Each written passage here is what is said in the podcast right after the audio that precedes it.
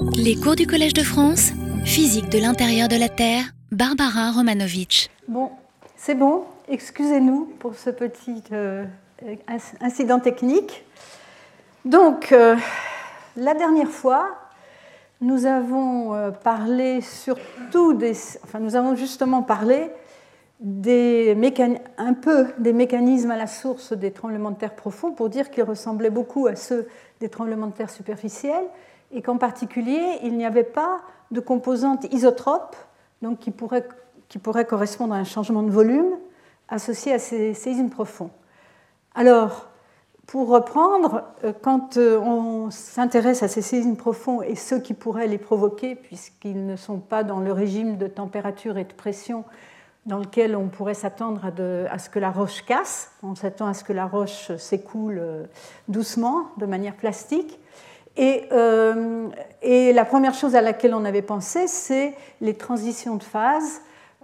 c'est que ces séismes pourraient être liés aux transitions de phase euh, aux transitions de phase qui se produisent euh, en fonction de la profondeur et de la pression, euh, donc de la pression et de la température dans le manteau, et en particulier la transition de phase ici entre l'olivine et sa forme plus compacte, la spinelle, qui se produit en général à environ, à environ 410 km de profondeur, donc en moyenne sur la Terre. Et donc la possibilité, on avait exclu le fait que ce soit directement la transition de phase qui provoque le séisme, parce que comme il y a un changement de volume, une diminution de volume, on s'attendrait à ce que les séismes présentent une composante isotrope, donc une composante de, disons, d'affaissement ou de, compression dans toutes les directions. Or, ça, on ne l'observe pas. Mais ceci dit, on a, on a, on a donc vu qu'il a été proposé d'autres mécanismes dont je vous ai, ai parlé euh, d'un en particulier qui euh, permet très éventuellement d'expliquer ces séismes profonds. Euh, donc, comment commencer ou, ou, engendré par la transition de phase, mais impliquant un, phénomène en plus. Quoi. Donc, ce dont je vous avais parlé, c'était l'idée de Green, qui était les, disons, les, mécanismes en anti-crack, hein, avec euh, un effet de, disons, quand la transition de phase se produit, euh, la spinelle se met dans, les, dans des, des petites euh, lentilles à entre les, disons, le, les, disons le, quand le matériau formé d'olivine et que euh, donc les, conditions de, contrainte provoquent alors euh, les séismes. Euh, pour les séismes intermédiaires, donc ici je vous rappelle la distribution en fonction de la profondeur des séismes, du nombre de séismes ici, donc en échelle logarithmique, en fonction de la profondeur, avec deux régions différentes. Donc les séismes qu'on appelle les séismes intermédiaires, euh, dont le nombre diminue exponentiellement avec la profondeur jusque vers 300 km de profondeur. Ensuite, un minimum, et puis ça reprend avec un maximum autour de 600 km de profondeur. Et donc, autant on peut imaginer que euh, les séismes profonds sont liés d'une façon ou d'une autre à ces transitions de phase dans la zone de transition du manteau, donc euh, en particulier l'olivine euh, donc, qui se transforme en spinelle ici à 400 km de profondeur, qui pourrait exister sous forme métastable à plus grande profondeur, dans une langue qui se, se rétrécit avec la profondeur, mais qui pourrait atteindre la profondeur des séismes les plus profonds qu'on a observés, qui sont de l'ordre de 680 km de profondeur. Donc c'est une hypothèse euh, qui est encore, euh, disons, euh, considérée. Par contre, pour les séismes de profondeur intermédiaire, il est difficile d'invoquer cette transition de phase qui ne se produit pas tellement au-dessus, ne commence que vers 400 km de profondeur. Donc il faut certainement trouver une autre raison ou une autre transition de phase éventuellement pour ces séismes intermédiaires. Alors, j'avais commencé la dernière fois de vous parler d'une autre observation importante pour ces séismes intermédiaires, et donc aujourd'hui on va surtout parler de ces séismes intermédiaires, et qui est la présence de zones sismiques doubles de Wadati-Betnev. Donc une observation qui avait été faite au départ au Japon, où il y a toujours eu plus de, stations d'observation, et le Japon étant juste, situé au-dessus d'une zone de subduction. Et donc non seulement on avait pu observer ces plans, euh, inclinés suivant lesquels se produisaient ces séismes. Je vous avais parlé la première fois des études de Wadachi qui avaient mis ces plans en évidence, euh, cette distribution euh, très particulière des séismes avec la profondeur, qui ensuite avait été mise en relation avec les plaques plongeantes, donc sous la plaque océanique replongeant sous le Japon. Mais en plus, euh, ça n'est pas juste une, un plan ou juste, disons, une zone, mais il y a une séparation très nette entre deux zones. Donc ici, on les voit en coupe. Hein, c'est en coupe en fonction de la profondeur, entre 0 et 250 km de profondeur, à travers, ici, bon, c'est cette région-là qu'on appelle B, euh, donc à travers le, milieu de la partie nord de Honshu qu'on appelle le Tohoku. Et, euh, et vous voyez qu'on a deux zones séparées d'environ 25 km ici, hein, si on regarde l'échelle euh, de distance, euh, qui euh, semblent se rapprocher avec la profondeur. Alors ceci a été possible à partir du moment où on a pu localiser les séismes de manière précise et donc remplacer un nuage de points par ces plans bien, bien définis. Alors, donc ça, euh, mise, en évidence dans les années 70. Ici, ah oui, je vais juste noter que ces plans, euh, celui-ci, vous voyez ici la, la, plaque qui plonge, la, fosse est quelque part ici. Euh, le plan du supérieur, on va le voir, est près de la surface de la plaque plongeante. Par contre, le plan inférieur, on va le voir aussi, j'anticipe, est dans le manteau de la plaque le bord inférieur de la plaque, on, peut le dessiner, elle a environ 100 km d'épaisseur, et on peut le dessiner plus ou moins comme ça. Je l'ai mis en pointillé simplement pour euh, donner une impression, pour bien voir que ce plan de séisme-là est, situé dans l'intérieur de cette plaque en subduction. Alors non seulement il y a ces deux zones de séisme, donc bien sur deux plans Hein, parce que les plans, on peut les continuer euh, euh, donc, dans la direction parallèle à la, fosse. On les voit ici seulement en coupe de profondeur. Et en plus, ils avaient aussi observé que les mécanismes au foyer de ces, de ces séismes étaient différents dans la zone du dessus, ici indiquée schématiquement par ces, ces hachures-là, et dans la zone inférieure. Alors, c'est peut-être pas très très clair euh, comment on lit. Bon, ça, c'est toujours, toujours, les projections stéréographiques sur l'hémisphère inférieur du diagramme de radiation justement de ces euh, séismes avec les, deux plans nodaux euh, qu'on voit dessiner ici. Et on voit bien, enfin on voit bien, peut-être pas très clairement, mais on voit que le mécanisme des séismes superficiels comme B et C ici se ressemblent avec souvent l'axe de, euh, tension, l'axe donc de,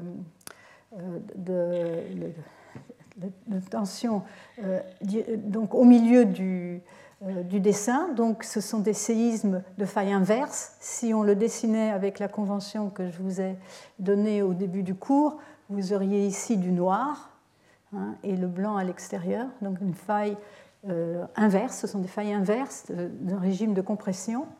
Et par contre, dans le, euh, sur la zone inférieure, on voit euh, donc des mécanismes avec les couleurs sont inversées. Maintenant, on a l'axe de compression au milieu ici, avec cette zone-là qui serait dessinée en blanc, et là, il y aurait du noir dans la convention que je vous ai montrée au début du cours. Euh, donc, euh, on reconnaît là des séismes en extension. Donc, euh, un régime de, contraintes différents dans la zone supérieure et dans la zone inférieure. Et ceci a été rapidement interprété comme pouvant être dû au fait que la plaque, ici, quand elle plonge, elle se plie, hein, elle change de direction, donc elle se plie, et euh, donc ça va engendrer un certain nombre de contraintes, euh, en particulier des failles normales ici euh, au, moment où elle se plie. Et puis ensuite, elle se redresse, puisque les plans, et d'ailleurs la tomographie le montre aussi, dans le domaine de profondeur jusqu'à 200-300 km, la, plaque s'est redressée. Et donc ce redressement de la plaque va provoquer des contraintes qui vont être compressives dans la partie supérieure et en extension dans la partie inférieure de la plaque. Donc c'est l'interprétation qu'on en a donnée. Ensuite, euh, bon, il y a eu des études plus approfondies qui ont montré qu'on voyait ça non seulement au Japon, mais dans d'autres régions. Ici, un exemple d'une étude de Kawakatsu dans la zone de subduction de Tonga. Donc là, on a encore une coupe et euh, cette fois-ci, pour euh, porter un peu plus à confusion, les dessins, euh, les projections ne sont pas sur un plan horizontal, mais sur le plan vertical, donc dans le plan du dessin, dans le plan de ce dessin qui est donc une coupe verticale de 0 à 350 km de profondeur. Ici, la, distance perpendiculaire à la, à la fosse. Et en noir, les séismes de la zone supérieure qui sont en compression et en blanc les séismes de la zone inférieure qui sont en extension. Euh, les quand, ils sont, quand, ils sont, dessinés sous cette forme-là, les diagrammes euh, ressemblent à des diagrammes de failles euh, décrochantes, mais, mais, on voit la direction de l'axe de compression ici, qui est dans la direction de, du pendage de la, plaque. Et par contre, pour ceux d'en dessous, c'est l'axe des tensions qui est, euh, qui est le long de la plaque. Donc on voit bien cette, différence dans, les, euh, les, mécanismes qui est ici reproduite sans les, euh, mécanismes au foyer. On voit très bien une cohérence donc avec la compression au-dessus et la dilatation, extension au-dessous. Et euh, donc, euh, Kawakatsu en particulier fait le calcul que par le redressement de la plaque, on il peut calculer le, la vitesse de déformation euh, associée et il trouve des vitesses de l'ordre de 10 puissance moins 16, 10 puissance moins 17 par seconde. Hein, c'est la vitesse de déformation. La déformation n'a pas d'unité. La vitesse de déformation, c'est des secondes moins 1 et euh, ceci calculé pour une plaque de 100 km d'épaisseur, hein, donc euh, simplement un calcul mécanique de vitesse de déformation euh, pendant le redressement, et en considérant la plaque élastique. Et ça, c'est un nombre tout à fait raisonnable pour expliquer la présence, enfin, pour mettre en relation avec la présence de séismes et leur magnitude dans cette, dans cette région. Euh, il y avait euh, d'autres euh, idées proposées qui étaient des effets thermoélastiques, mais pour cela, les vitesses de déformation auraient été beaucoup trop faibles, d'un ordre de grandeur plus faible, et donc n'expliqueraient pas la sismicité. Donc voilà à cette époque-là. Ensuite, il faut, bien sûr, la question suivante qui s'est posée, c'est de savoir euh, on voit bien que la zone inférieure est à l'intérieur de la plaque, mais la zone supérieure, est-ce qu'elle est au-dessus? Est-ce qu'elle est sur le, la bord de la plaque ou est-ce qu'elle est dans, euh, en dessous et, où exactement? Alors dans cette étude ici, euh, donc ces, chercheurs japonais, ces sismologues japonais, ont regardé encore au Japon, donc ils ont ici des stations indiqués par euh, tous ces symboles, les symboles, euh, les cercles, les triangles et puis les croix. Et dans certaines de ces stations, donc ici encore une fois, il faut s'imaginer la fosse ici euh, au large du Japon, dans à peu près cette direction-là, hein, c'est toujours la région de Tohoku.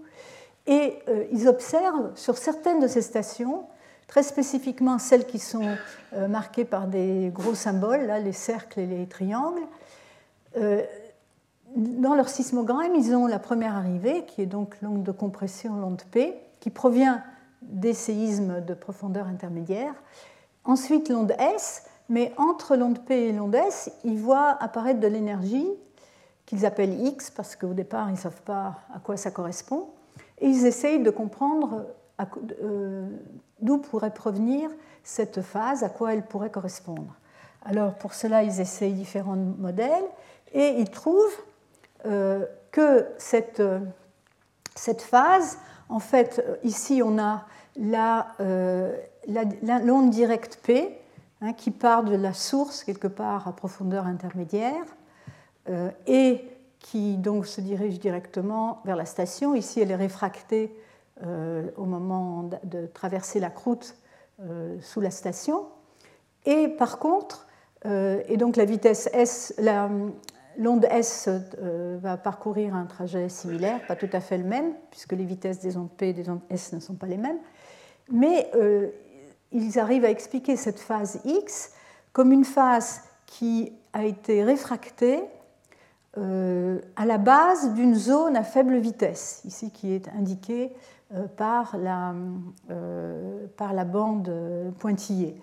Et cette zone, cette phase, donc ils, ont, ils, ils, font intervenir, ils introduisent dans leur modèle une, une couche à faible vitesse, suivie plus profondément dans la plaque de vitesse plus élevée, ce qui permet euh, la propagation de cette onde, comme on a des ondes PN par exemple qui se propagent juste euh, à la base de la croûte euh, dans une géométrie où la source serait ici et la station là, hein, on observe ça très souvent, donc c'est la même chose, mais on est maintenant dans une géométrie inclinée et donc sur la plaque.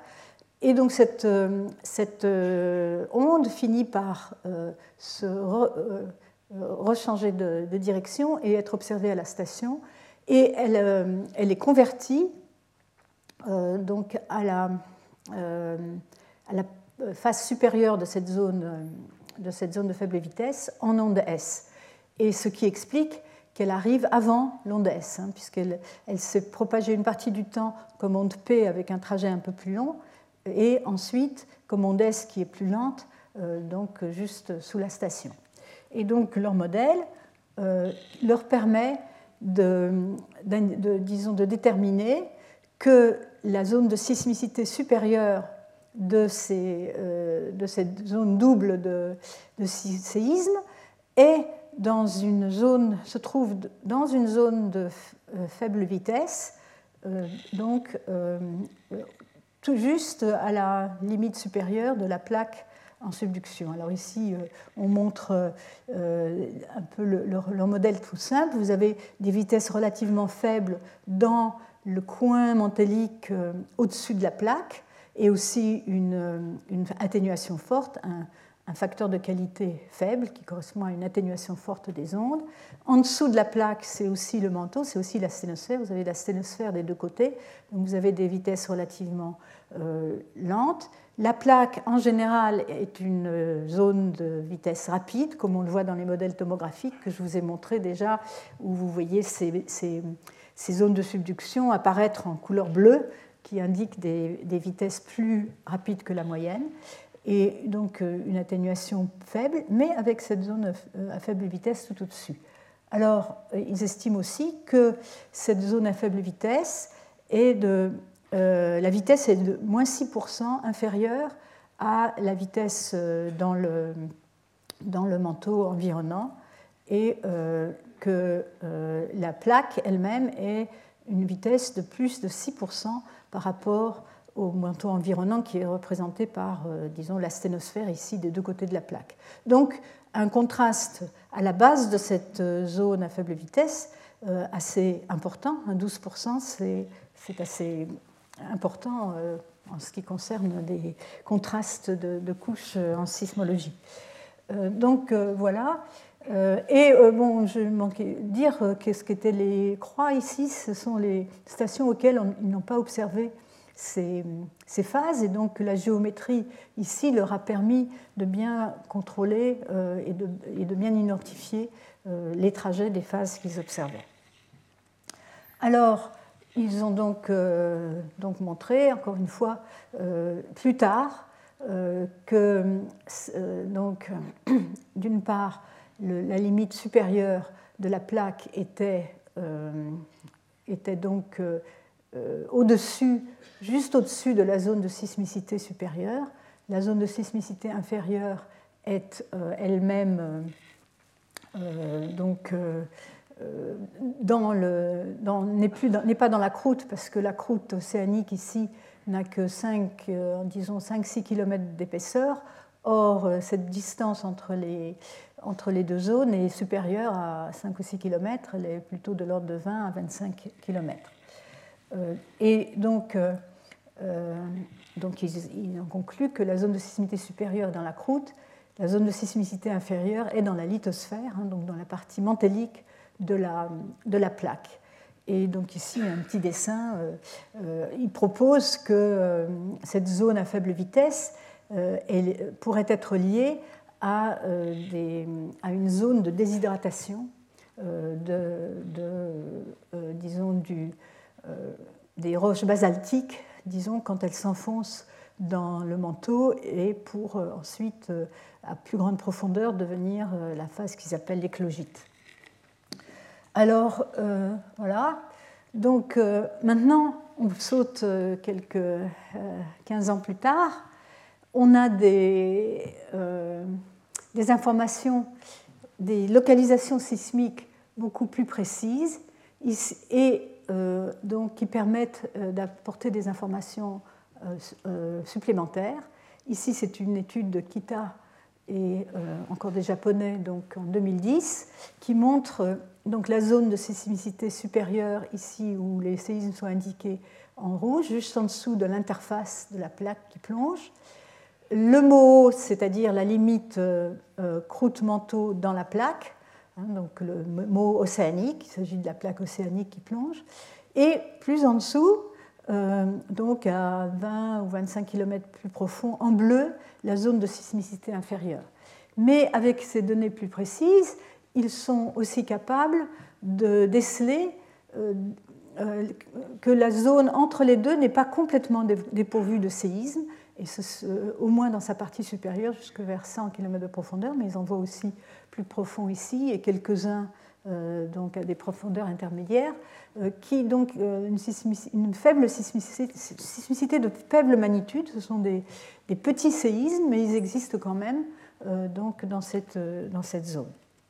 Alors, ce qui est intéressant, c'est que donc ça leur permet aussi, en regardant les mécanismes des séismes, donc en compression en général dans cette zone-là et en dilatation, en extension euh, dans cette zone euh, profonde, euh, ça leur permet de, disons, de, cartographier les contraintes associées et donc de définir un plan neutre, un plan où s'inversent les contraintes. Hein, les, contraintes passent de contraintes de compression dans la direction du, plongement de la plaque à des contraintes de dilatation euh, dans la, euh, zone plus profonde.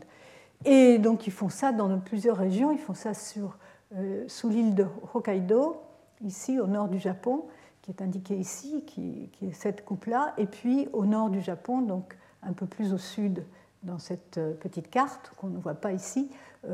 et ils observent une différence entre l'écartement des zones de, séisme, donc de la zone supérieure et de la zone inférieure, plus écartées dans la zone de Tohoku, avec un plan euh, nodal situé euh, au milieu ici, alors que euh, dans Hokkaido, ils ont une zone plus étroite et un plan nodal plus proche de la zone de, un plan neutre, je voulais, a pas un plan nodal, un plan neutre pour euh, ce qui est des, contraintes euh, dans la, euh, dans la région de Hokkaido.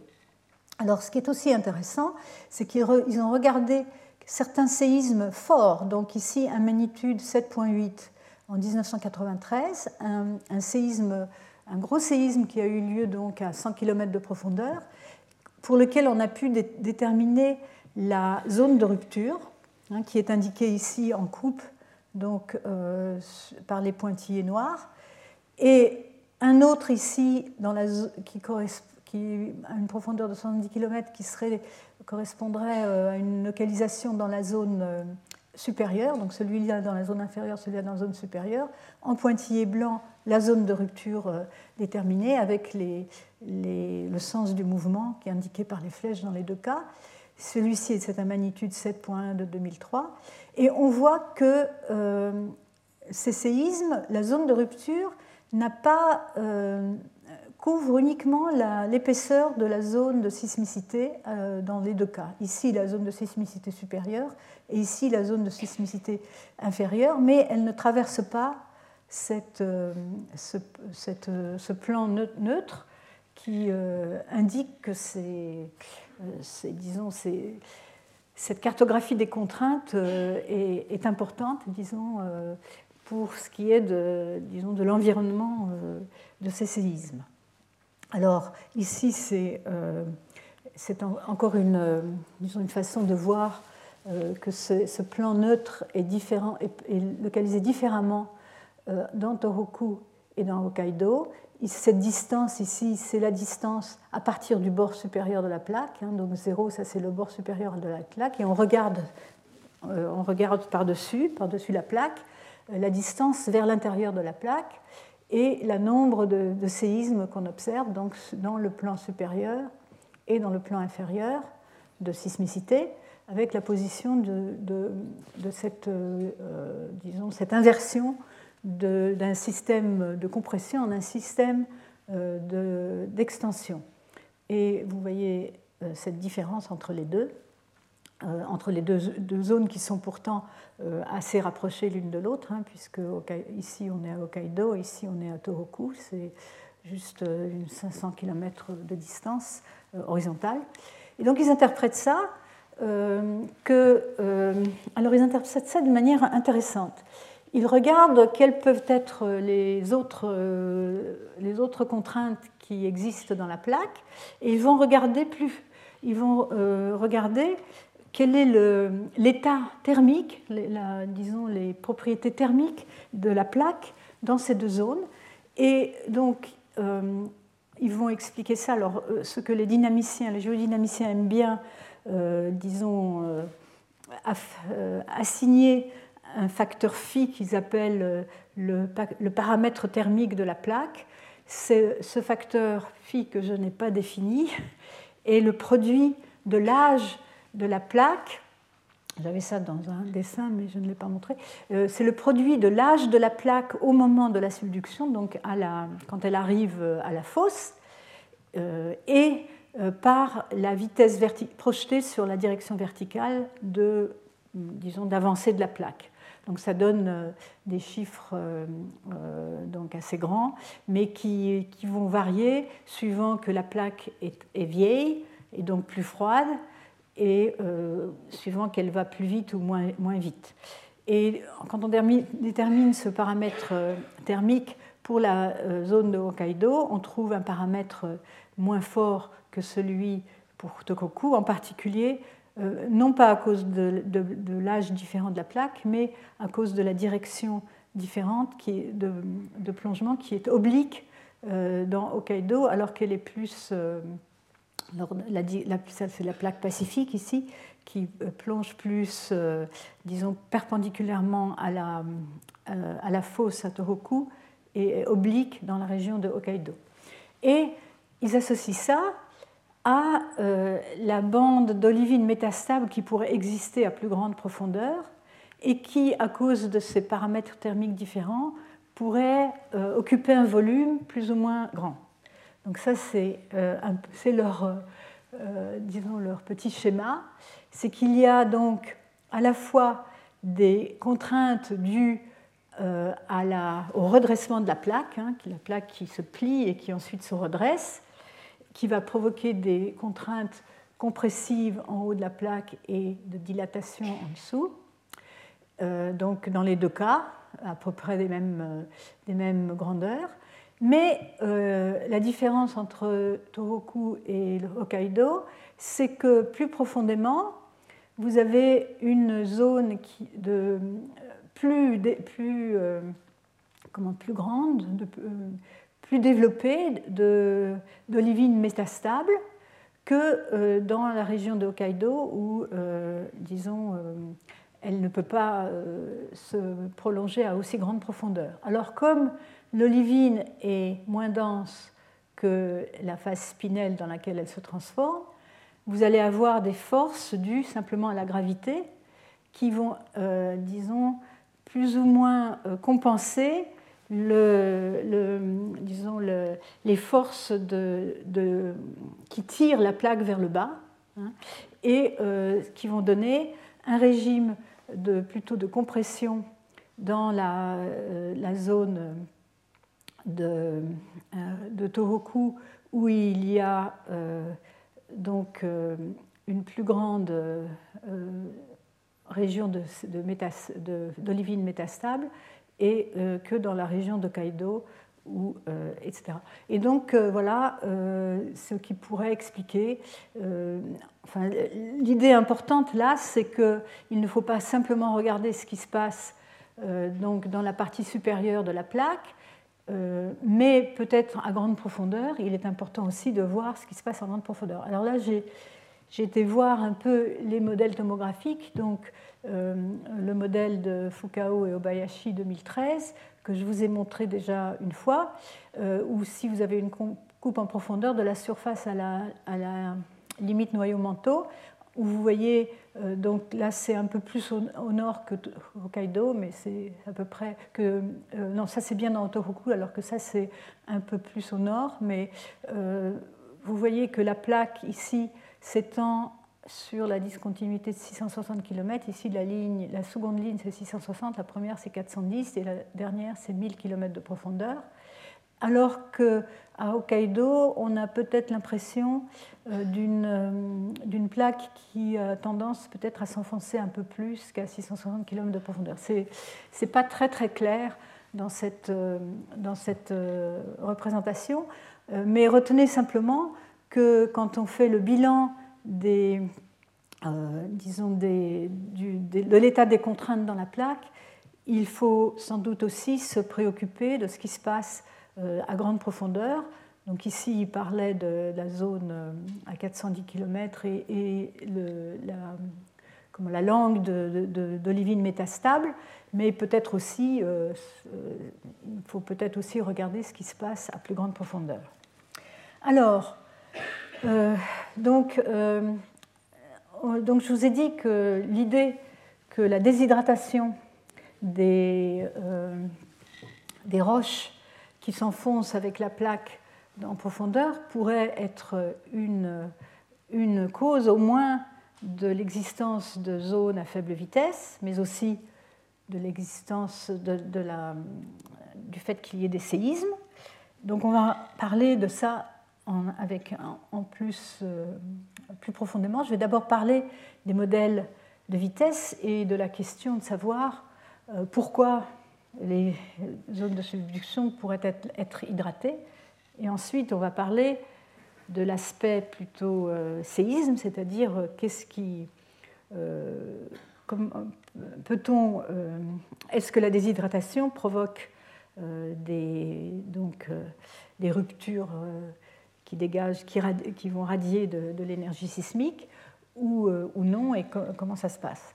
Alors, une observation, donc on revient un peu en arrière, une observation de Kirby et al. était que, euh, ici c'est maturité, donc la maturité thermique, ah voilà, c'est là que je le définissais, ici ça doit être un phi, euh, c'est le même symbole qu'ici, je ne sais pas ce qui s'est passé, donc c'est la vitesse verticale de la plaque multipliée par l'âge de la lithosphère euh, à la fosse.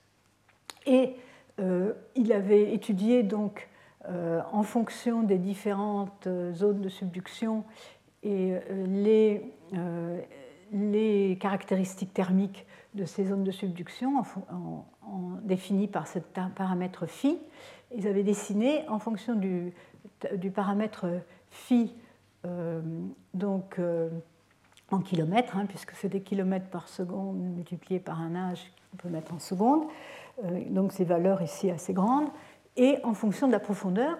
Et il avait remarqué une dépendance très grande pour les séismes de profondeur intermédiaire en fonction du paramètre thermique, donc avec une augmentation très rapide lorsque le, euh, le paramètre thermique augmente, donc soit que l'âge de la plaque augmente, soit qu'elle va plus vite.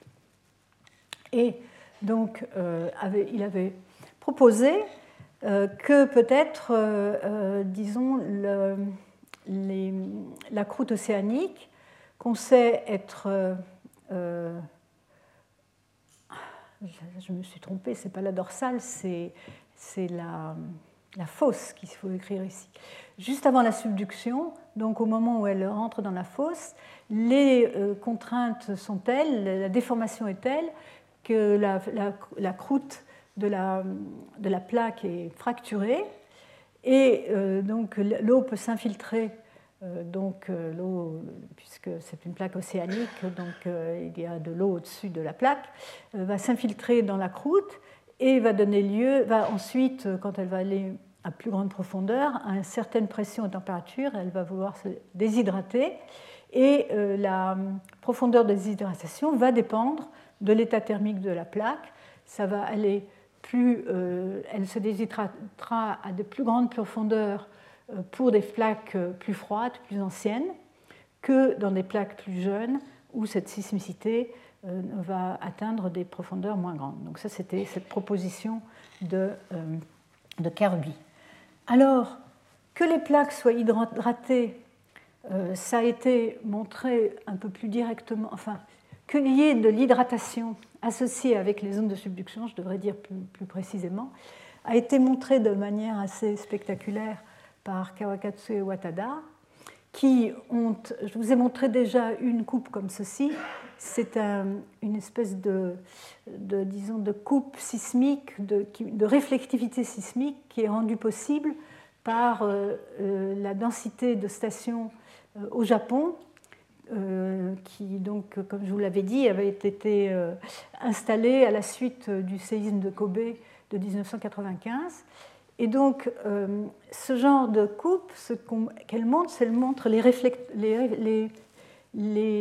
plans sur lesquels, euh, ou les surfaces sur lesquelles les ondes sismiques vont, pouvoir se convertir euh, d'une onde P en une onde S, très, spécifiquement, et qui vont donc renseigner sur des, des, des horizons qui vont correspondre soit à des augmentations de vitesse avec la profondeur, soit des diminutions de vitesse avec la profondeur. Alors, le euh, code de couleur, c'est euh, des augmentations, quand on, va de la surface vers la profondeur, quand on rencontre une augmentation de vitesse, on va voir des couleurs rouges, et on va pouvoir contraindre le contraste des vitesses, euh, ici de vitesse d'onde S, à travers cet horizon.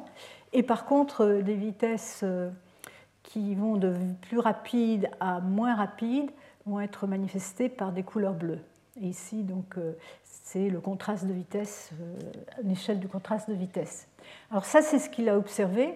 Donc, vous avez la zone de subduction qui plonge ici du Japon, celle au-dessous du, Japon.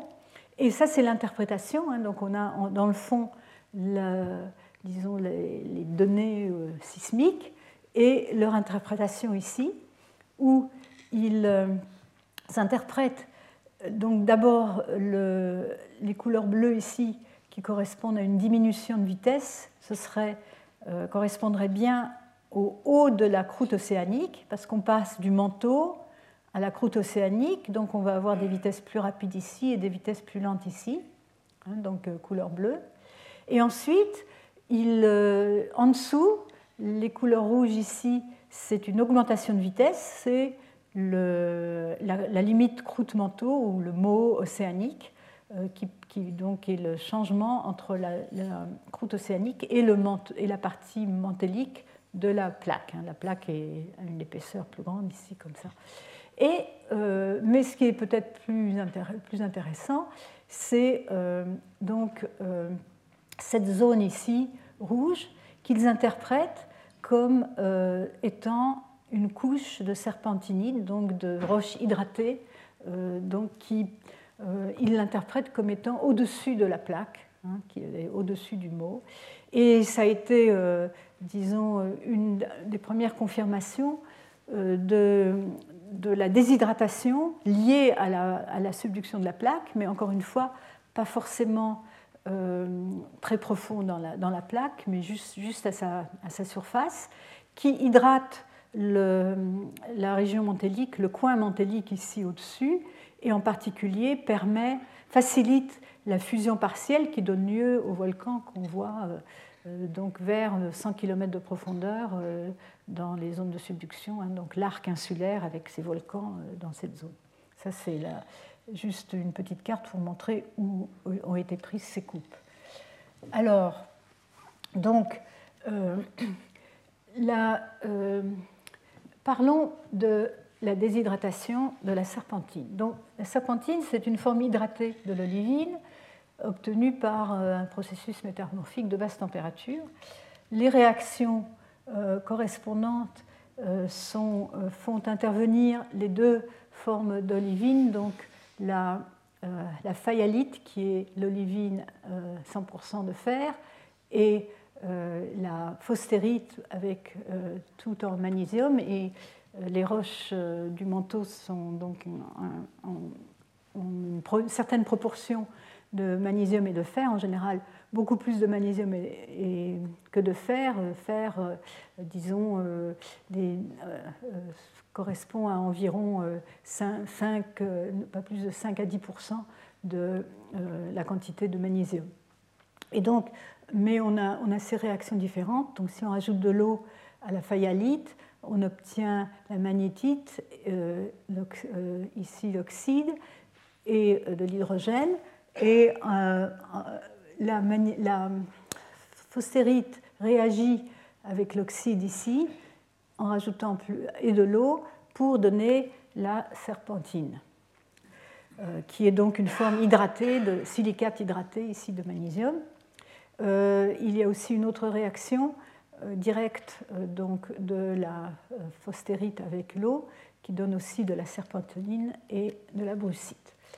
Alors, euh, la serpentine existe sous différentes formes cristallines. L'antigarite est celle qui va nous intéresser puisqu'elle est stable à haute température, température supérieure à 350 degrés Celsius. Et l'autre, c'est la lizardite qui est plus couramment rencontrée. Les deux formes sont des formes euh, cristallines différentes, mais toutes avec peu de symétrie.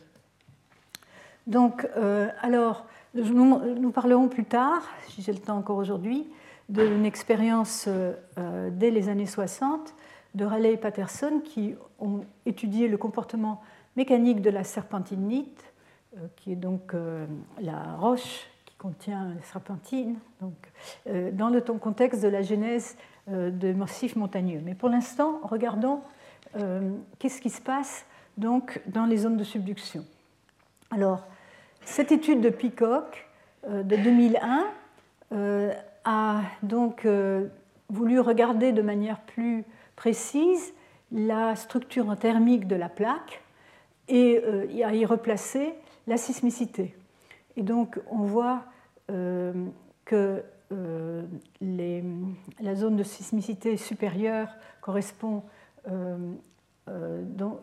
ah oui, donc correspond à des, disons, partie supérieure de la plaque, c'est, disons, c'est moins controversé. Euh, l'idée qu'elle pourrait être hydratée est moins controversée. Par contre, ce qui est plus intéressant, c'est ce qui se passe dans la zone euh, inférieure, ici, qui euh, donc correspond à des températures à 100 km, ici c'est 100 km, de l'ordre de 550 à 800 degrés, et à 160 km, on voit que cette zone a l'air de revenir un peu plus près de la surface, et rejoindre la zone supérieure et donc de traverser les isothermes et euh, d'avoir lieu dans un domaine de température un peu inférieur. Il, euh, euh, il constate que cette zone de sismicité inférieure correspond au domaine où se déshydrate l'antigorite, donc la forme stable de l'olivine hydratée donc à, à, haute température, avec euh, donc, euh, qui se, donc, se déshydrate pour donner de la phosphérite, un statite et, et de l'eau.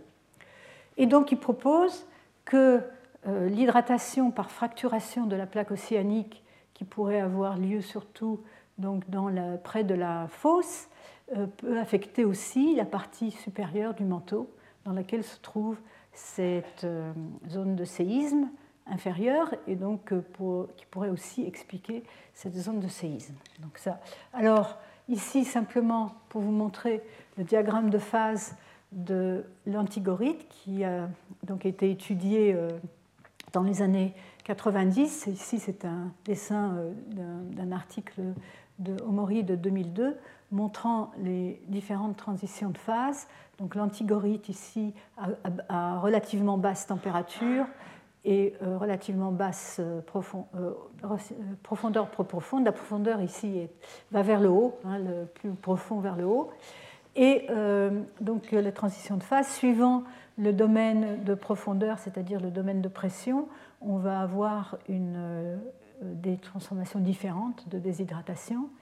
Euh, et donc on reparlera peut-être plus tard, si j'ai le temps, de cette phase A qui est présente, qui est encore une phase hydratée, mais un produit de déshydratation de l'antigorite à plus grande profondeur. Ici, ce, dessin a été fait par Omori pour montrer que la zone où ont lieu les, séismes de profondeur intermédiaire, qui sont indiqués ici par ces symboles noirs, correspond assez bien à la zone où se déshydrate euh, euh, l'antigorite qui est marquée par ces lignes. Donc ici, c'est les compositions chimiques euh, de ces, différentes, de ces différents minéraux. Ici, l'antigorite euh, est un petit, c'est à peu près la même composition que celle que j'ai montrée euh, dans, l'autre euh, diapo. Alors, donc Peacock raisonne que la serpentinite contient beaucoup d'eau. Elle peut contenir 13% en, en poids d'eau et que c'est le minéral le plus important parmi les roches ultramafiques qu'elle est stable à haute température. Et donc, il, suggère qu'il pourrait y avoir un réservoir, important d'eau euh, transporté par les zones de subduction qui pourrait être non seulement la croûte, mais s'étendre dans le manteau et donc euh, impliquer des volumes beaucoup plus importants. Alors ceci, c'est important non seulement pour quand on s'intéresse à l'étude de la sismicité, mais aussi quand on s'intéresse euh, au bilan de l'eau à l'intérieur du manteau. Et nous allons voir ça en un peu plus de détails. Euh, alors, il propose que cette hydratation se produit, que l'hydratation de la plaque, qui va ensuite se déshydrater, se produit juste avant la fosse, hein, donc lorsque la, zone de subduction arrive dans la fosse, euh, et que à cet endroit-là, il y a des grandes failles normales qui sont formées par l'effet du pliement de la, plaque et ces grandes failles normales pourraient atteindre 25 km de profondeur. Et euh, comme c'est montré par l'existence de, séismes assez forts dans cette région de la plaque, hein, donc avant la subduction, il y a aussi des, séismes en faille inverse euh, très gros, comme celui de Sumba de 1977 euh, de magnitude 8.3, qui pourraient, disons, atteindre une profondeur de 50 km et donc permettre éventuellement la, euh, disons, euh, euh, l'apport d'eau dans la plaque. Alors, il suggère même que les séismes plus profonds, donc même à plus grande profondeur, hein, donc on y reviendra peut-être, pourraient être dus à des déshydratations de minéraux, qui sont, minéraux hydratés qui sont stables à plus grande pression, donc plus grande profondeur, que l'antigorite, donc la phase A. Alors, au suivi de ces suggestions, donc, qui étaient un peu spéculatives, euh, ont suivi des études plus détaillées de la pétrologie, donc de la structure pétrologique des plaques en subduction, avec une étude assez, euh, qui a fait pas mal de, bruit par Acker et al., euh, qui ont regardé en détail quels étaient les minéraux qui pouvaient exister dans différentes zones de subduction. Ici, on contraste le Japon et l'Amérique centrale.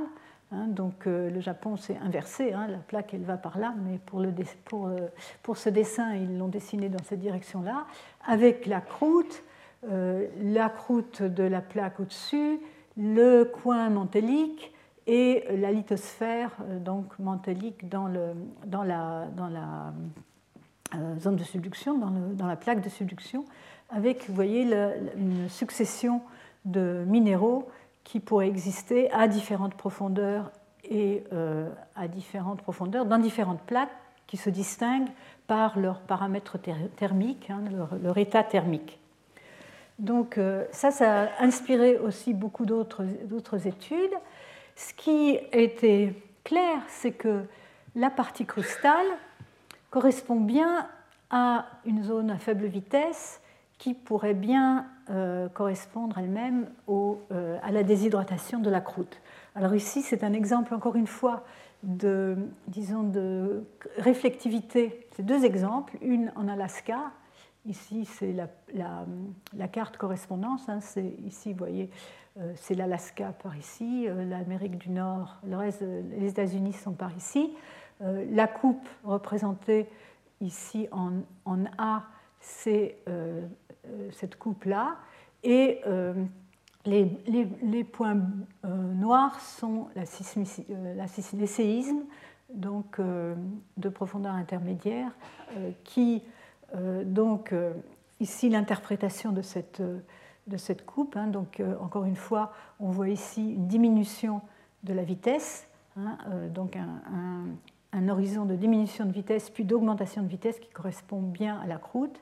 Et euh, interprété en termes des minéraux qui peuvent exister, euh, ça correspond bien à ce à quoi on s'attend dans la croûte océanique. Ça disparaît à une certaine profondeur au moment où cette croûte océanique s'est déshydratée, s'est transformée dans, euh, dans, une phase qui est stable à plus grande profondeur, elle est Et donc ici, c'est donc dans la région des Cascades, donc dans l'ouest des États-Unis, où vous avez aussi une zone de subduction qui, elle, est plus jeune que celle du Pacifique, et euh, aussi euh, euh, avec convergence plus lente. Et là, vous avez, vous avez remarqué que cette zone affecte des profondeurs moins, grandes, hein, et donc, encore une fois, interprétée comme une zone hydratée de la croûte qui ensuite se déshydrate et se transforme en éclogite, euh, donc qui n'est plus, hydraté. Et donc, euh, euh, donc une confirmation, au moins en ce qui concerne la partie crustale. Alors, voilà, et donc une des conclusions, c'est que l'éclogitisation, donc la transformation de la croûte en éclogite, dépend de la structure thermique de la plaque, comme on contraste ici ces deux, plaques d'âge différents et de, euh, de vitesse de convergence différents. Alors, entre-temps, euh, on a bien sûr euh, pu faire des études dans différentes régions avec des, disons des, réseaux sismiques de plus en plus sophistiqués et performants dans toutes les régions. Et donc cette étude ici en 2007 de Brudzinski et co-auteurs regarde ces zones de séisme double, donc de sismicité double, il les compare entre différentes régions. Et euh, donc, euh, euh, dans certaines régions, il est possible de faire une étude très précise en relocalisant ces deux disons, horizons de sismicité supérieure et inférieure de manière très précise, comme ici, utilisant des méthodes performantes de, de localisation qu'on appelle la méthode des différences doubles qui permettent de s'affranchir du modèle de vitesse euh, qu'on ne connaît pas forcément, donc très complexe, hein, très hétérogène dans ces régions. Euh, le modèle de vitesse, euh, donc de, modèle élastique de, cette région. ça, c'est pour comparer ce qu'on peut obtenir si on fait une relocalisation globale. Ici, c'est avec un catalogue local, global, et puis un catalogue ordinaire.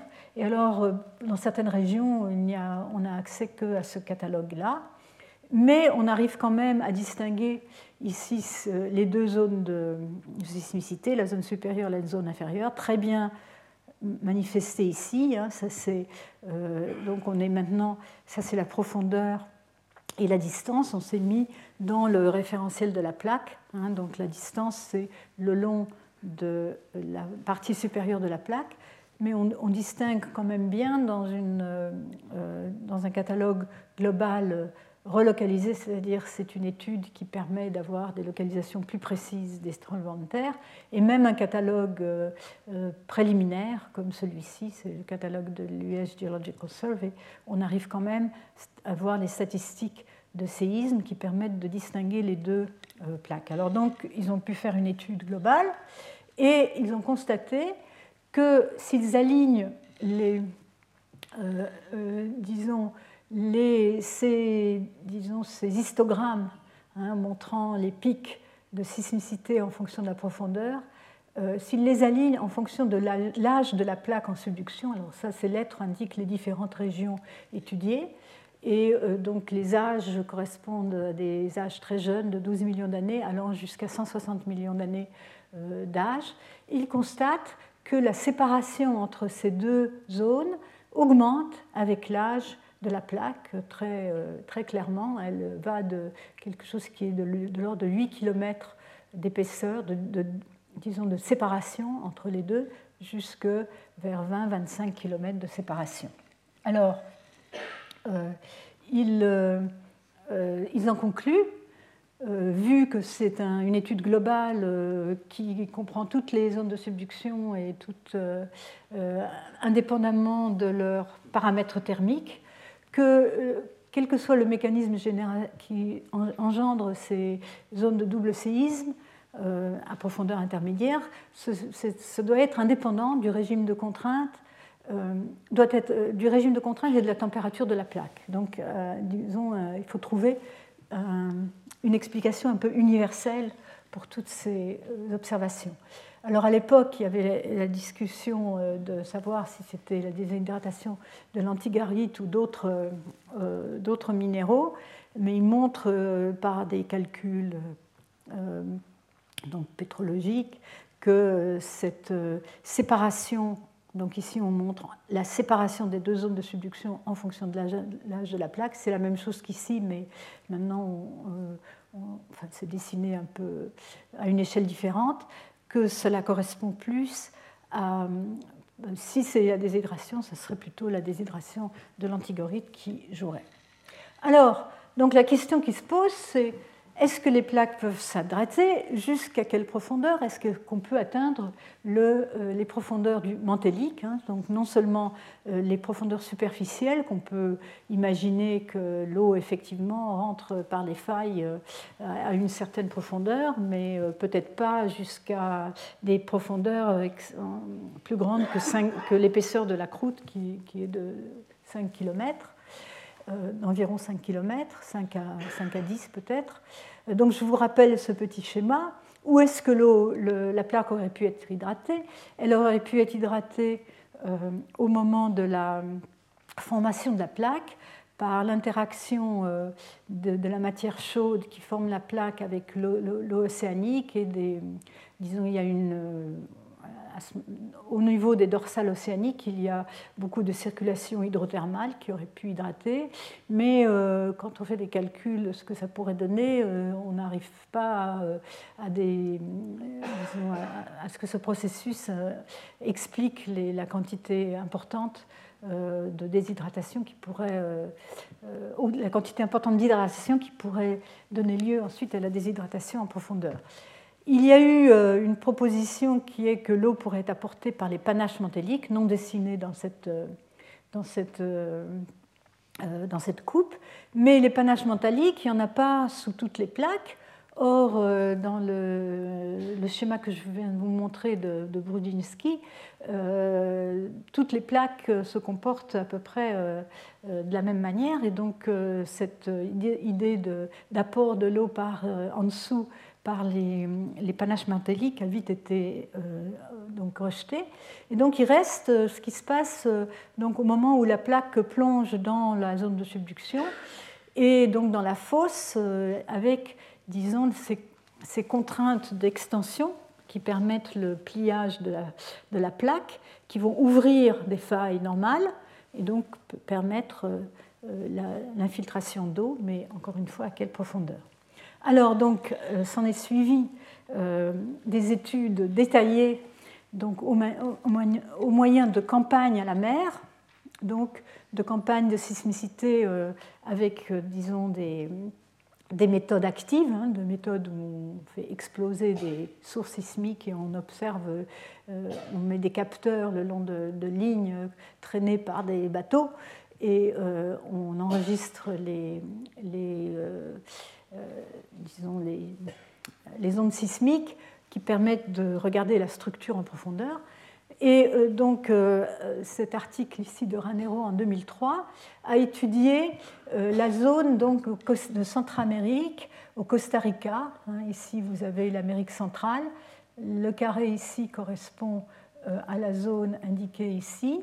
Et donc vous voyez ici la bathymétrie avec la fosse indiquée par les couleurs mauves, la fosse très profonde ici le long, et donc la plaque qui vient ici, les, flèches indiquent, la segmentation de la plaque, mais aussi la direction de convergence euh, de la plaque, des deux plaques.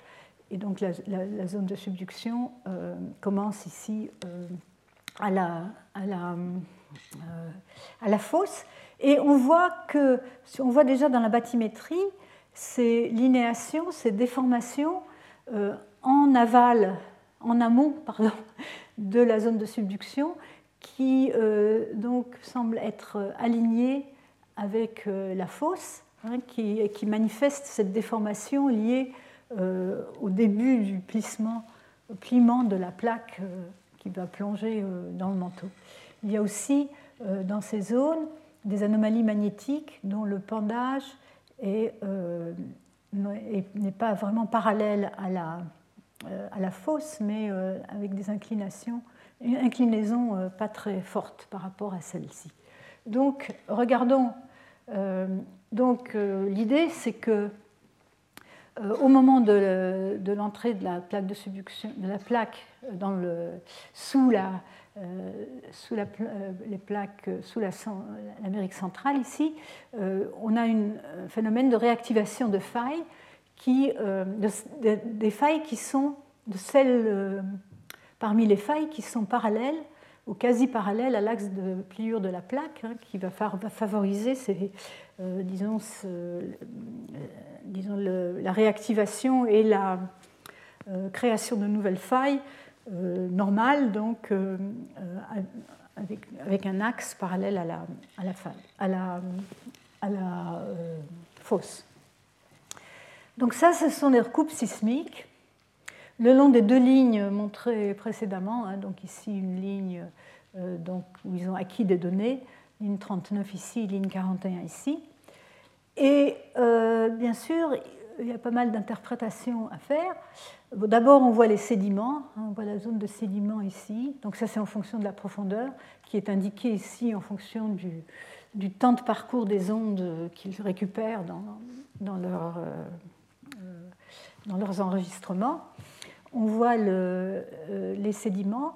Ensuite, les ronds ici, euh, les cercles indiquent leur interprétation de la, euh, de la limite entre la croûte de la plaque océanique et le manteau, et ensuite donc le manteau. Et alors, ce qu'ils voient, c'est des espèces de. Enfin, c'est un peu facile. Enfin, c'est interprété. Donc, c'est. Mais quand on regarde un peu en biais, on voit des zones euh, donc euh, inclinées ici qui ont l'air de traverser le Moho et continuer, euh, donc non seulement être dans la croûte, mais aussi dans le manteau. Et donc c'est ça qu'il propose, il propose en disant qu'il y a des failles actives qui accommodent la déformation de la plaque et qui se prolongent jusque dans le manteau. Donc, euh, il propose que la percolation de l'eau dans ces failles euh, peut être le mécanisme dominant d'hydratation de celle-ci, et non seulement l'hydratation de la croûte, mais aussi de la partie très supérieure du manteau. Alors, pour un peu euh, confirmer ceci, une étude complémentaires des mêmes, auteurs, en tout cas du premier auteur est le même, mais dans une, donc ici toujours la, en Amérique centrale, hein, ce rectangle rouge ici correspond à la zone indiquée ici. Ils vont comparer les mécanismes au foyer et les orientations des plans de faille des séismes euh, donc dans, la, dans la zone de la, euh, de la plaque avant la subduction et des séismes de profondeur intermédiaire. Alors ici, ce qu'on voit, c'est donc ces mécanismes au foyer de failles normales ici, euh, les failles normales donc avant l'arrivée de la plaque dans la, l'enfoncement de la plaque dans la zone de subduction. Et ça, c'est les profondeurs, les profondeurs donc dans la plaque, du, de la partie euh, du haut de la plaque, hein, euh, euh, qui s'enfonce obliquement vers, le nord-est. Et donc ici, les séismes de profondeur intermédiaire vers 100 km de profondeur, indiqués par des mécanismes qui ont bien l'air d'être des mécanismes en compression. ce, qui les intéressait, c'était l'orientation des plans de nodo pour, euh, pour, disons, pour conforter leur hypothèse que c'est la réactivation de ces failles, donc formées euh, près de la surface, qui vont donc descendre avec la plaque en profondeur et qui vont être réactivées au moment de la déshydratation. Et donc ici, euh, il compare l'orientation, donc ça c'est par rapport au nord, je crois, de, euh, des, de, des, plans nodaux des séismes de failles normales superficielles, donc ces séismes-là, et ceux des séismes de profondeur intermédiaire euh, après rotation euh, pour, euh, disons, pour tenir compte du pendage de la plaque. Et donc il constate un, un, accord assez bon entre les deux et ils en concluent que c'est tout à fait possible que ces séismes de profondeur intermédiaire correspondent à une réactivation de ces failles normales euh, donc, euh, de la surface. Et donc, il, propose un modèle conceptuel euh, avec donc, hydratation de la plaque en, amont de, de, la fosse, ici, avec des failles qui traversent la croûte et, et donc les sédiments, puis la croûte, puis le manteau, et certaines vont un peu plus profond que la croûte, et on le voit euh, ici euh, en grande profondeur. Et donc vous avez successivement la déshydratation des sédiments, puis de la croûte et la euh, déshydratation de, de la partie du manteau. Alors, donc cette hypothèse a, bien intéressé et jusque et encore récemment, il y a des études qui essayent de, de, s'intéresser à, ce genre de, possibilités. Euh, ici, on voit la une en 2015 de Shillington qui euh, ont euh, fait donc aussi une étude sismique, de, sismique active, mais cette fois-ci en Alaska, dans une région très hétérogène où les plaques en amont de la fosse, hein, donc la, la plaque cette fois-ci plonge vers le nord-nord-ouest, sous, sous l'Alaska, et les Aléoutiennes, et euh, les îles Aléoutiennes. Et euh, on voit ici euh, les, des, anomalies magnétiques dans les plaques qui changent de direction. Dans la partie est ici, elles sont plus ou moins normales à la fosse, et dans la partie est ici, qui correspond à ce, Shumagin Gap, c'est un gap sismique, c'est une région où il n'y a pas eu de très fort séisme. Ici, ce sont les séismes superficiels, mais euh, ce sont les séismes de, rupture euh, entre la, plaque en subduction et le manteau et la croûte supérieure. Euh, qui sont les zones de très très fort séisme dont j'ai parlé l'année dernière. Mais donc ces séismes superficiels, on n'en parle pas ici. Mais donc dans cette région-là, les, anomalies magnétiques euh, donc sont orientées différemment, plus ou moins parallèles à la fosse. Et ils constatent, en comparant avec la sismicité, que cette zone euh, ici la zone plutôt, donc ce qui correspond à cette région de Sémidi, correspond à une zone où il y a moins de séismes, aussi bien le moins de séismes dans la, dans la plaque, aussi bien en faible profondeur qu'à plus grande profondeur.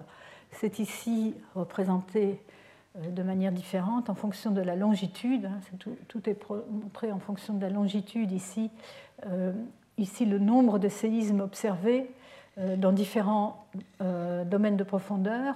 En bleu, les séismes peu profonds, ensuite les profondeurs intermédiaires de 50 à 100 km et les profondeurs intermédiaires mais plus profondes en rouge ici. Et on voit qu'il y a cette zone de sismicité moins forte qui semble euh, correspondre à, euh, disons, une structure de la plaque acquise avant la subduction, en particulier l'orientation des structures euh, internes de la plaque, comme indiqué par exemple par les anomalies magnétiques, les structures préexistantes qui sont manifestées ici par la différence d'orientation par rapport à la fosse, hein, qui est, qui est donc quasi parallèle à la fosse dans cette région-là et euh, d'orientation beaucoup plus euh, perpendiculaire dans cette région-là. Et donc, leur conclusion, c'est que la sismicité de profondeur intermédiaire dans la plaque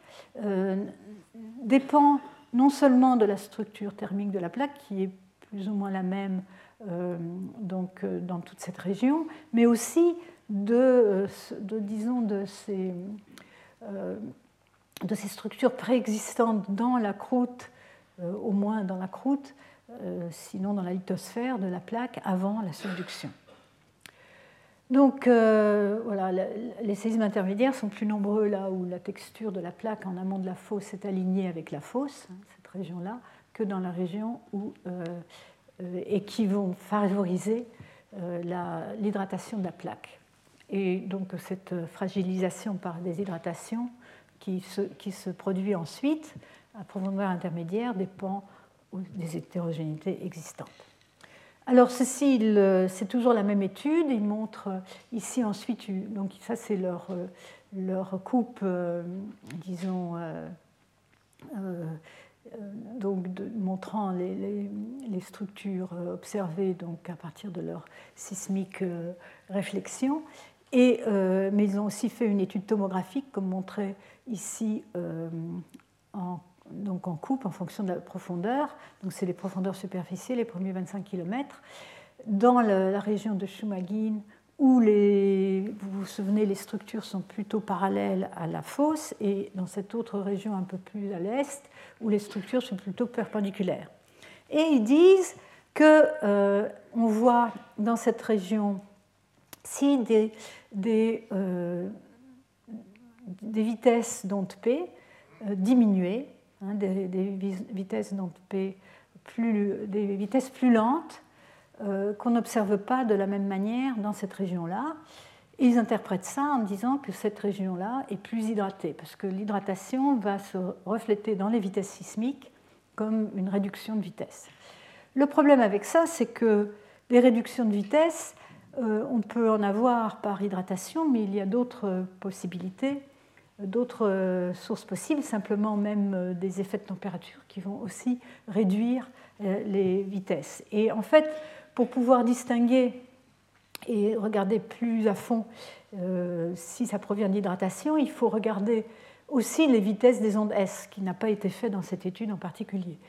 Et en effet, c'est le rapport des ondes, de la vitesse des ondes P et des ondes S qui va nous renseigner le plus sur sur euh, l'hydratation et en fait la porosité à travers le coefficient de Poisson qui est défini de cette manière-ci, en fonction des, qui dépend des vitesses euh, des ondes sismiques de cette manière-là.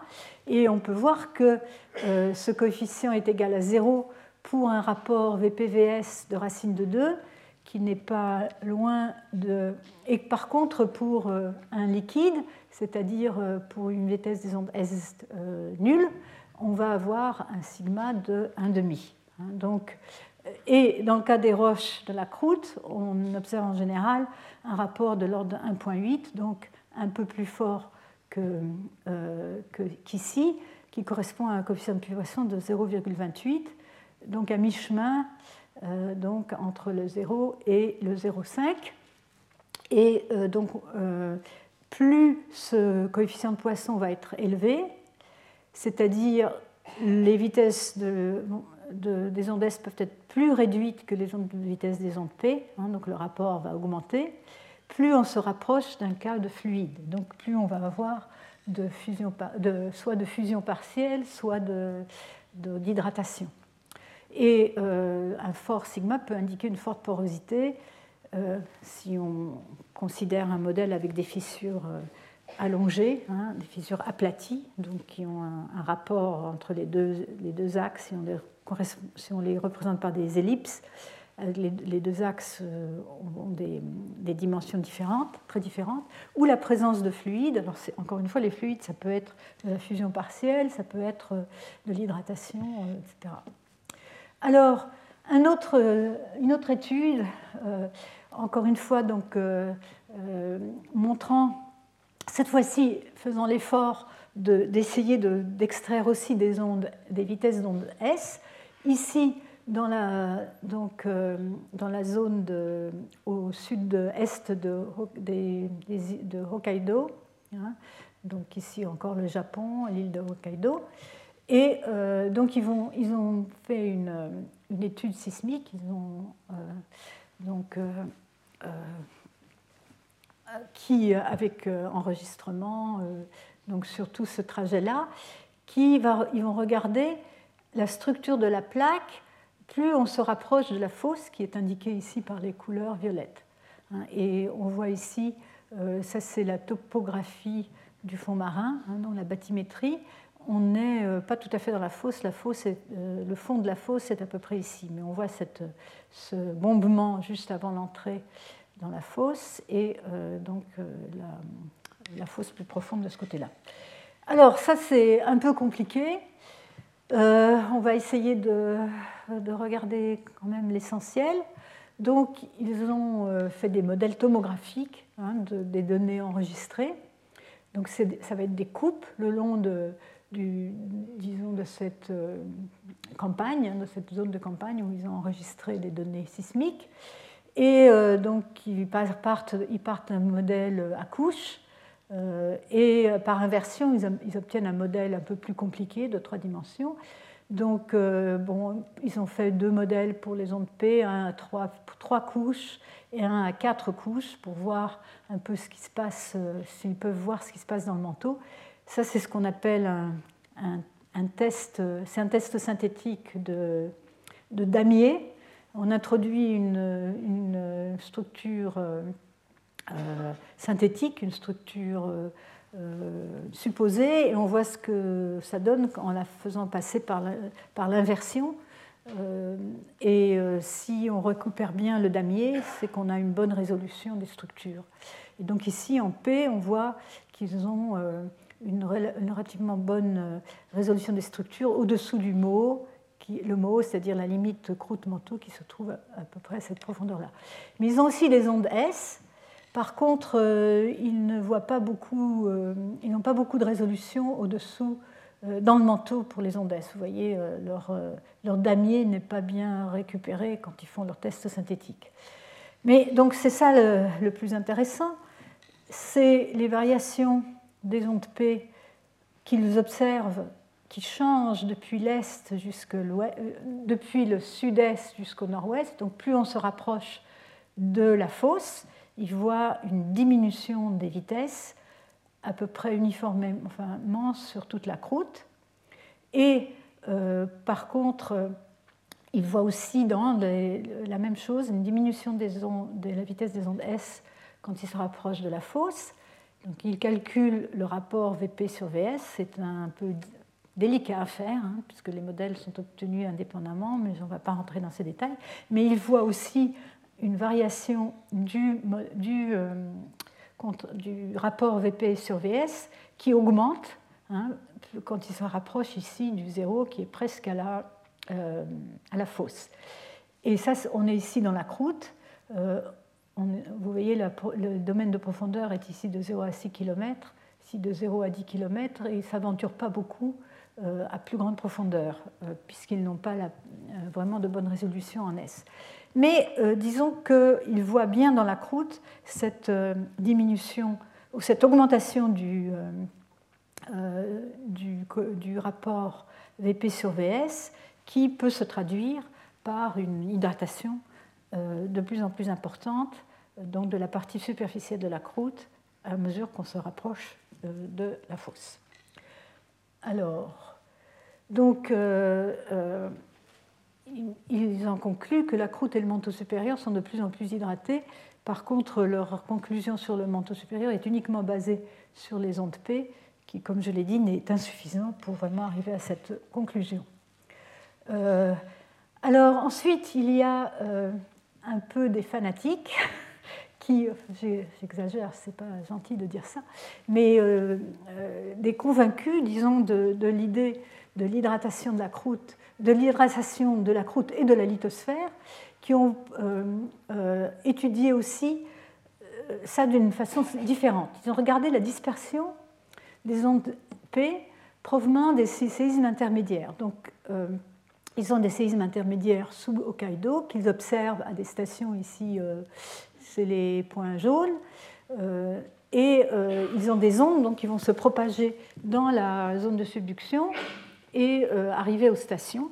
Et ce qu'ils observent, ils ne sont pas les premiers à observer ça, mais ils observent qu'ils ont l'arrivée des, premières ondes P, et ensuite ils ont ce qu'on appelle une coda importante, donc des ondes dispersées qui sont de plus haute fréquence. Ici, c'est un diagramme temps-fréquence qui montre la fréquence euh, du contenu fréquentiel des ondes euh, en fonction du temps. Hein, donc la première arrivée ici, puis ça, c'est les ondes qui arrivent derrière. Et euh, d'assez grande amplitude, ces ondes de plus, de plus haute fréquence.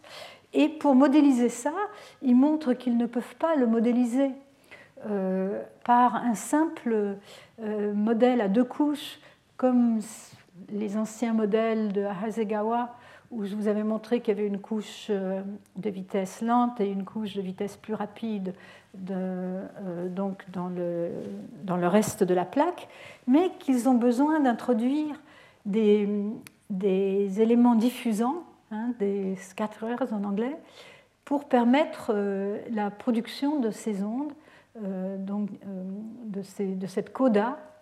Et là, ils comparent un, sismogramme observé avec un sismogramme calculé dans leur modèle préféré. Et ils, observent que ça colle pas mal, aussi bien en temps de propagation qu'en amplitude des ondes. En rouge, le synthétique, en bleu, l'observé.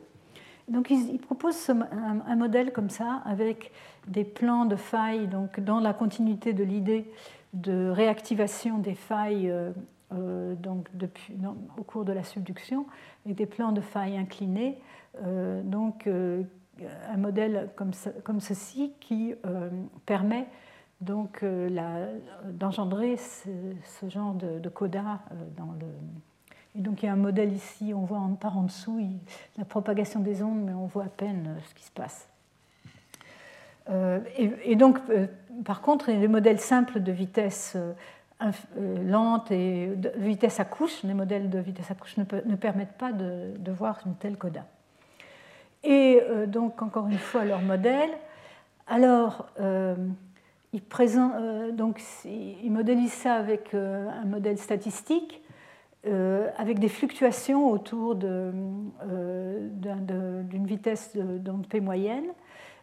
Et, et donc, interpréter ça, en, introduisant les zones de faille de 2 à 3 km de largeur où la, euh, la vitesse serait très euh, diminuée, 12 à 15 de, euh, plus lente que le, que le, manteau environnant, avec un pendage de 25 degrés par rapport à la surface de la plaque.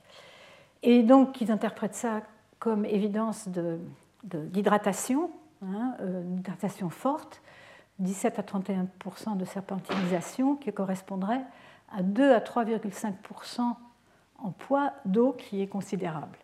Et alors, quand ils, euh, euh, euh,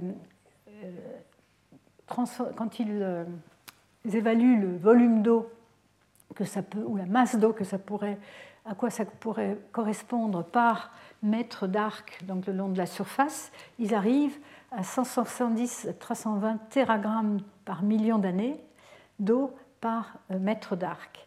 Quand ils, quand ils extrapolent globalement, ils arrivent à la conclusion qu'il pourrait y avoir 3,5 océans d'eau réincorporés dans le manteau par la subduction si on intègre sur l'âge de la Terre. Donc c'était considérable.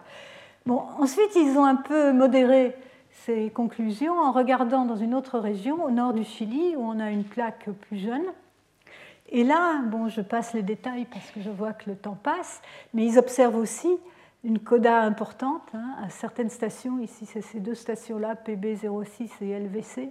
Donc, c'est des séismes. Vous voyez, les séismes sont ici. Les stations-là, ils voient des, des ondes euh, qui partent des séismes et arrivent aux stations. Et certaines interagissent avec la plaque et donnent cette coda. Et pour expliquer ça, ils ont un modèle similaire, mais cette fois-ci, euh, donc, euh, la serpentinisation est moins importante. Et donc euh, ils obtiennent euh, un ordre de grandeur plus faible de, masse d'eau euh, incorporée de cette manière-là dans le manteau. Ils ont conclu qu'en fait il y a des variations importantes dans le monde et que bon, sans doute 3,5 volumes d'océan c'est peut-être un peu trop, mais on va peut diminuer ça plutôt à un ou deux volumes d'océan actuels incorporés dans le manteau, qui sont encore des chiffres qu'on avance actuellement. Euh, dans certaines études. Et, euh, mais l'autre conclusion, c'est que les plaques plus jeunes, comme la plaque en Amérique du Sud, la plaque Nazca, euh, transportent moins d'eau dans le manteau que les vieilles plaques. Alors, je voudrais, comme on a commencé un peu tard, je voudrais terminer quand même par une étude qui va un peu, disons, comment dire, relativiser ce genre de conclusion qui est euh, basé sur d'autres types d'informations qui sont fournies par des campagnes euh, de mesures électromagnétiques. Ici, une campagne euh, électromagnétique récente de Naïf, 2015, sur la, plaque COCOS, qui donc avait été étudiée précédemment et, réétudiée avec disons, l'évidence pour une structuration parallèle à la fosse, hein, on en a déjà parlé. Et cette fois-ci, c'est une campagne euh, électromagnétique hein, où on mesure la résistivité électrique qui permet euh, de faire l'imagerie ensuite en profondeur de la distribution des fluides et euh, quantifier la porosité du matériau. Donc on traîne une antenne électrique dipolaire près du fond marin et on enregistre euh, disons, on enregistre l'induction euh, provoquée, et donc le champ magnétique et le champ électrique, et on en déduit la résistivité. Euh, bon, donc ces mesures de résistivité électromagnétique apportent des informations complémentaires, et comme je viens de le dire, on mesure le champ électrique et le champ magnétique sur deux composantes horizontales, et on en déduit des profils de résistivité. Donc très rapidement, euh, voici leur profil de résistivité le long de leur euh, profil de campagne électromagnétique. Ici, la fosse, hein, donc on est en amont de la fosse. On voit d'abord des sédiments avec une résistivité très faible, donc une très forte conductivité électrique. Cette conductivité diminue euh, donc avec la profondeur. la croûte est encore relativement conductive, et ici, le manteau euh, est très résistif, donc la résistivité, c'est l'inverse de la conductivité. Euh, euh, mais on remarque une zone ici, très proche de la fosse, avec des bandes, je ne sais pas si vous les voyez, c'est des bandes jaunes, donc des bandes de résistivité moins fortes que la moyenne en bleu, le long de zones de petites bandes inclinées qui pourrait représenter la migration d'eau de, mer dans les failles. Alors ici, il, représente, il montre ça un peu plus gros en indiquant euh, euh, ces, zones. On est dans la croûte, le mot est plus profond, et sous le mot, on ne voit rien euh, de, vraiment perceptible.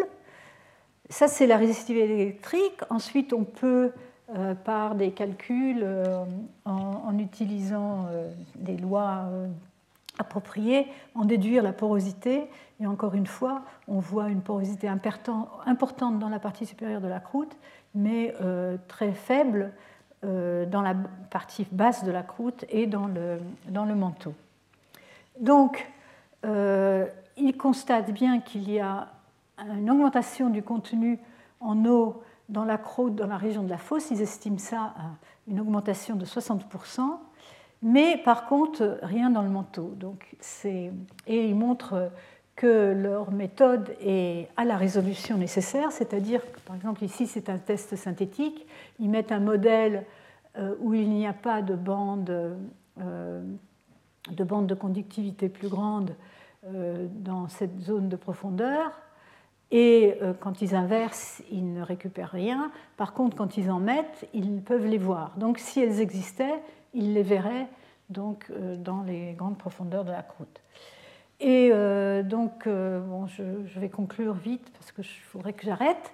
Euh, il constate que la quantité d'eau transportée par la croûte est plus importante que les estimations antérieures. Et donc, c'est possible que ça corresponde à de l'hydratation. Mais par contre, dans le manteau, c'est encore possible, mais sous des conditions particulières. Euh, qui ne, qui ne, se manifesterait pas dans les, dans les mesures électromagnétiques. Et euh, de toute façon, ça indique que le flux transporté dans le manteau est en doute très faible. Hein. Donc on contraste ces deux points de vue euh, qui persistent jusqu'à l'heure actuelle entre la possibilité d'hydratation dans les fosses jusque dans les profondeurs du manteau avec des hum, constatations que cette hydratation n'est pas euh, vraiment observée par d'autres types euh, d'observations. Il y a d'autres observations intrigantes, je, je, le reprendrai la semaine prochaine, mais la tomographie sismique, par exemple, montre des zones de faible vitesse correspondant à la, croûte, hein, en rouge ici, par exemple, on voit très bien ici, et ensuite une zone à faible vitesse correspondant à la zone inférieure de sismicité, mais entre les deux, il y a une zone de vitesse rapide. Et donc, euh, on peut penser que c'est quand même, ça serait quand même bizarre qu'on ait une, hydratation qui diminue avec la profondeur. On s'attendrait à ce qu'on ait une augmentation régulière de, l'hydratation avec la profondeur, alors qu'on voit plutôt deux zones, deux bandes bien séparées par euh, une zone de vitesse plus rapide. Donc, je vous laisse réfléchir à ça euh, et on le reprendra la semaine prochaine. Merci. Retrouvez tous les contenus du Collège de France sur www.colège-2-france.fr.